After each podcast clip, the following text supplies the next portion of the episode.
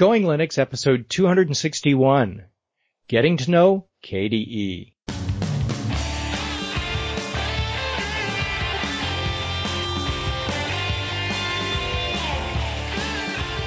Welcome to the Going Linux podcast. I'm your host, Larry Bushy. And I'm your co-host, Bill. Whether you are new to Linux, upgrading from Windows to Linux, or just thinking about moving to Linux, this podcast will help you with valuable information and advice that will help you in going Linux.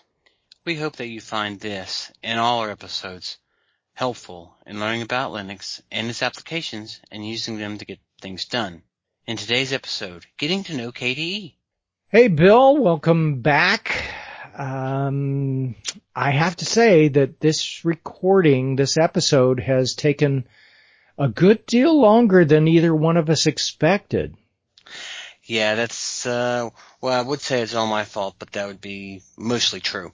Um, what happened was, you know, machine got hit by lightning, I lost it, then I accidentally deleted two or three recordings, and then decided I didn't like the topic and decided to do something totally different and then proceeded to uh, rewrite that a few times. So yeah, it's taken a while. Uh, and it's probably still nowhere as good as what you can do. But I wanted to try another solo uh, episode, and uh, I come to find out that it's a lot of work, especially when you're writing it all and you're doing research and stuff. It's fun, but you also pick up uh, tricks, and I think this is only like my s- second or third that I've ever done. But uh, I've I've enjoyed it. It's just uh, like I said, it's taken forever. Uh, you have the patience of uh, a rock because I, I would have been screaming at the microphone like, "Bill, hurry up and get this thing done!"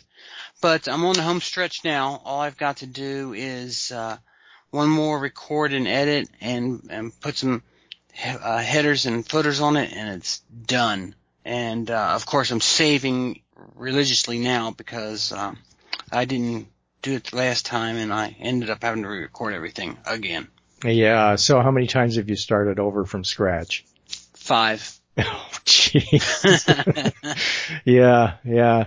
So, uh, for listeners in the audience who think they want to start their own podcast, this is what you have in store. Podcasting is not easy sometimes.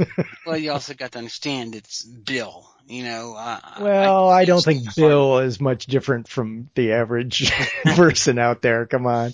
but I, I will say it gives you a new uh, appreciation of of what you do.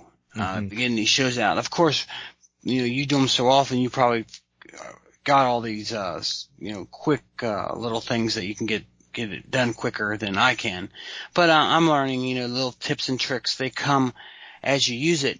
I will have oh, yeah. to say, Audacity is an awesome piece of software. It absolutely is, and uh, it's only improved over time. And I have to say, Bill, that you are right now about where I was in 2005, nine years ago, uh, learning how to use Audacity and uh, how not to lose recordings, all that sort of thing. So I've got a nine-year head start on you. You're doing fine.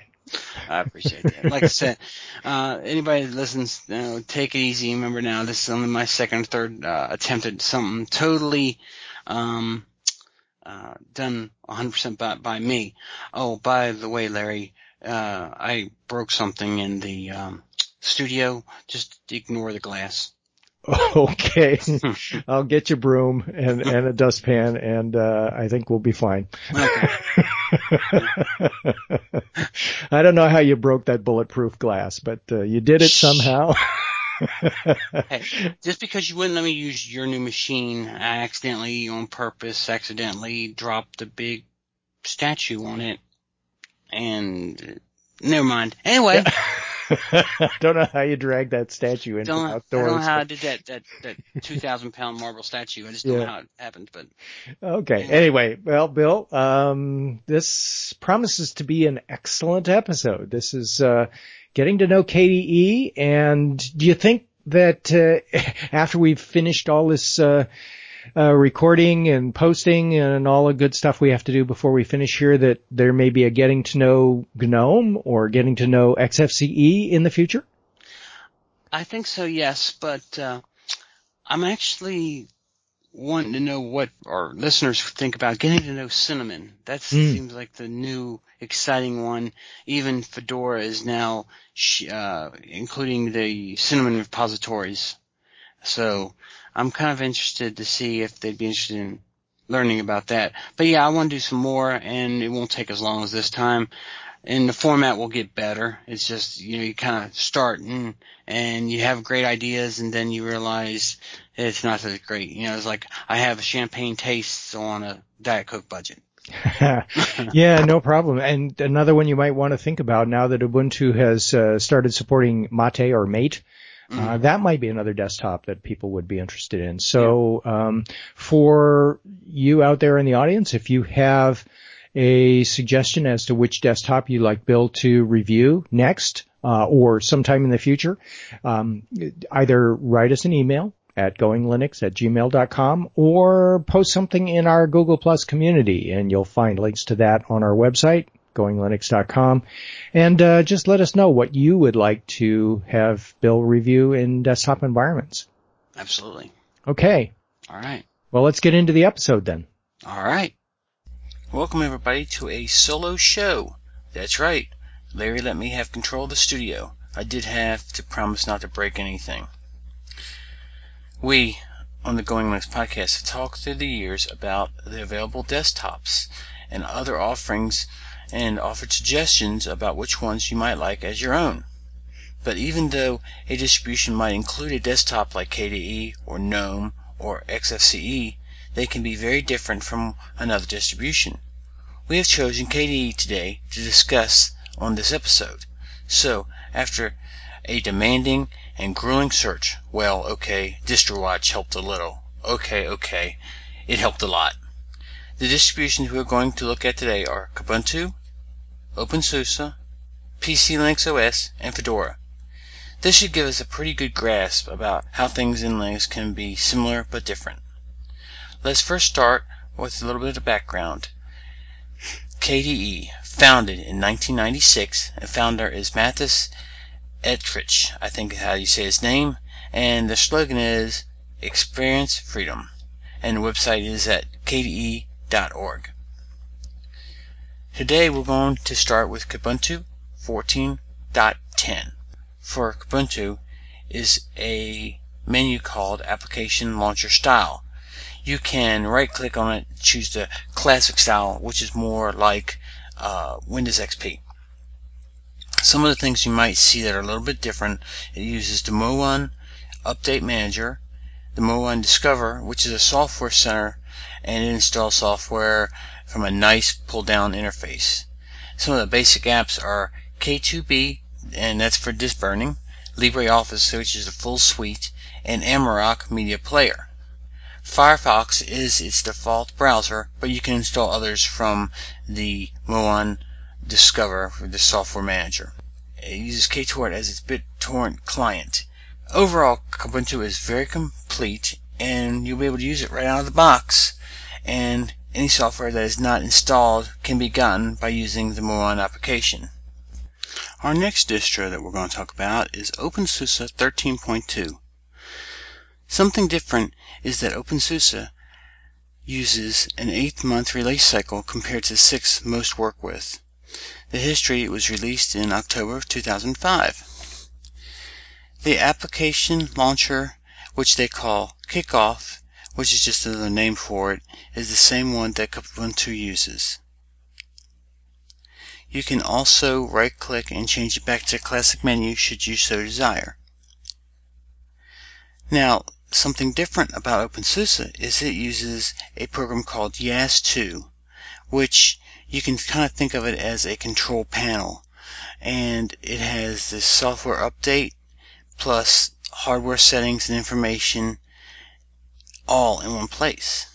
It uses the default Amarok as its audio player. Its browser is Firefox, but also lists Konqueror, that's with a K, as another web browser available to you. It uses KTorrent for its BitTorrent program. It also has two file managers, one which is Dolphin, which is the default for KDE, and Midnight Commander.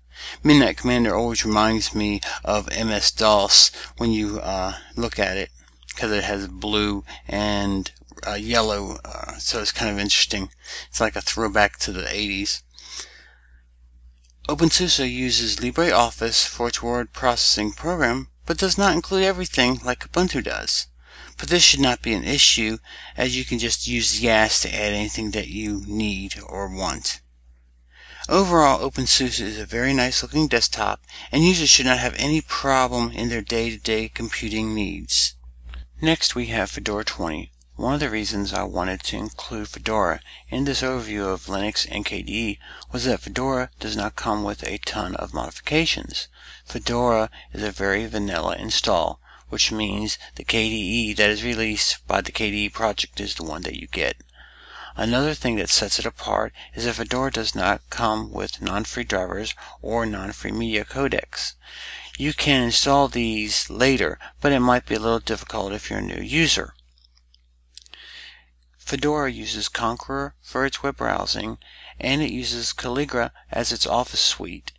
It uses K3B as its disk burner, and it has two file managers, Dolphin, which is the KDE standard, and Krusader, which is a root-only level file manager.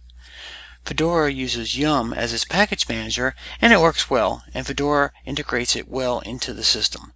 Fedora is closer to bleeding edge, meaning that you will have some of the newest packages, but Fedora is not as bleeding edge as Arch. Fedora is supported by Red Hat, Fedora is used as a test bed by Red Hat Enterprise Linux. Fedora, I think, would be better suited for more advanced users or maybe in a computer science class. That being said, Fedora running KDE is very usable by new users, but they might have a few rough spots or bumps along the way. And our last distro we're going to be talking about is PC Linux OS. The project was started by Texstar and his group of developers. PC Linux OS has its roots in Mandrake. PC Linux OS uses Synaptic as its package manager and its update package manager. The start button or start menu is set to the classic style with no chance or choice to put it to the new launcher style. One of the things that PC Linux has is the NVIDIA and ATI drivers already built in, so if you have those cards, it usually finds them. It has LibreOffice pre-installed, and Firefox is installed by default. Some of the programs that it has that other distros don't have is Dropbox, Flash Player, GIMP, Google Earth, K3B, KWrite, KTorrent, VLC, and Clementine, which they use to replace Amarok. Some final thoughts on PC Linux OS is that it tries to include programs that they think that people use right out of the box and try to incorporate it in so you don't have a lot of programs to install to actually be able to use it. I hope that you've enjoyed this show and look forward to hearing from you. Thanks. Bill, that was great. Lots of good content, and I think that you've got uh, this editing thing down now. You're going to be an expert in no time. Well, at least nine years. Uh, I, I wouldn't say I got it down. I'm sure there there's uh, lots of errors, so everybody please be nice, and uh, it will get better. I promise. So, Larry, what is our next episode? Yeah, it will be a Computer America episode. Until then, you can go to our website at goinglinux.com for articles and show notes, as well as links to download and subscribe. We are the website for computer users who just want to use Linux to get things done. You can participate directly with our friendly and helpful community members by joining the discussion in our Going Linux podcast Google Plus community. Until next time, thanks for listening. 73.